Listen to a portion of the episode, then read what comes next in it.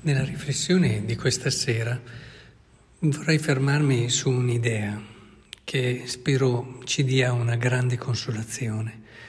L'amore di Dio, la passione che Dio ha per l'umanità, che non si ferma al male di una persona, ma va oltre e cerca continuamente pretesti per poter continuare a darsi una certa giustificazione del suo rimanere fedele.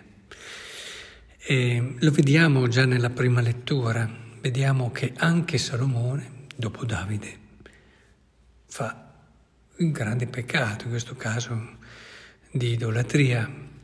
E dice così: quando Salomone fu vecchio, le sue donne gli fecero deviare il cuore per seguire altri dei e il suo cuore non restò integro con il Signore suo Dio, come il cuore di Davide suo padre. Quindi abbiamo visto Davide straordinario, eccetera, eppure anche lui ha mancato, è venuto meno alla sua alleanza con Dio, al suo impegno. Adesso Salomone e poi tutta la storia di Israele. Avete sentito il salmo responsoriale: i nostri padri si mescolarono con le genti e impararono ad agire come loro, servirono i loro idoli, per questi furono per loro un tranello, immolarono i loro figli e le loro figlie ai falsi dei, eccetera. Quindi si vede come è stata molto eh, complicato per Dio eh, vivere questa alleanza d'amore. E non, eh, non banalizziamo dicendo lui è Dio e non può che amare, non può che essere fedele a se stesso. Cioè in Dio c'è proprio un divenire, e questo Antico Testamento, no, che ci parla dell'ira di Dio, della sua, ci fa come intuire, pur rimanendo Dio e Dio, e questi sono chiaramente antropomorfismi, però come un certo movimento anche nel cuore di Dio, che non è solamente là è così e Dio è statico, c'è. E proprio perché c'è questo movimento si vede come anche qui mh, non strapperò. Eh, conclude così: ti porterò via il tuo regno perché non sei stato fedele, ma non strapperò il tuo, ma lo strapperò da tuo figlio. E questo perché? Per amore di Davide mio servo, per amore di Gerusalemme che ho scelto. Cioè Dio riesce ad andare anche al di là dello sbaglio, per quanto grande, di una persona, e trova sempre qualcosa su cui poter appoggiare la sua fedeltà e il suo amore. In questo caso Davide, suo servo, e Gerusalemme che ha scelto. È bello vedere questo Dio che trova sempre la forza di rialzarsi, nel senso che non è caduto lui, intendiamoci, ma di rialzarsi dalla sua delusione, Dalla, da quello che è il fallimento che, di questa alleanza, per poi rilanciare ancora.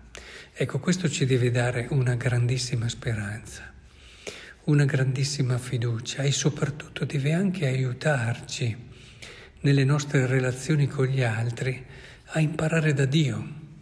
Cioè non dobbiamo mai chiudere in modo definitivo quello che può essere, e che fa il giudizio poi, è eh, di fatto quello che può essere la storia di una persona. Deve sempre ridare anche la possibilità, rilanciare, e a volte per fare questo non abbiamo risorse immediate, perché la ferita, il tradimento è enorme, e dobbiamo appoggiarci su altro che può però darci la forza per poi continuare a rilanciare, ad essere forti.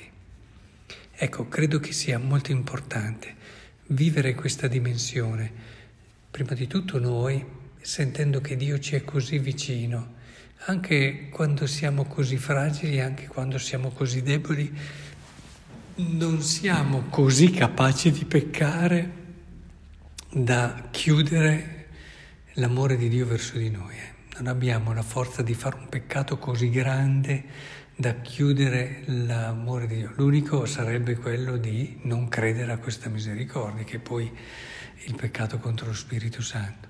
Ma non siamo capaci di, di fermare Dio e quell'oceano di amore che Dio ha per noi. Non ce la facciamo. Di conseguenza abbiamo sempre questa fiducia e impariamo da Lui nelle relazioni con gli altri. Sarà importantissimo trovare quei punti da cui ripartire.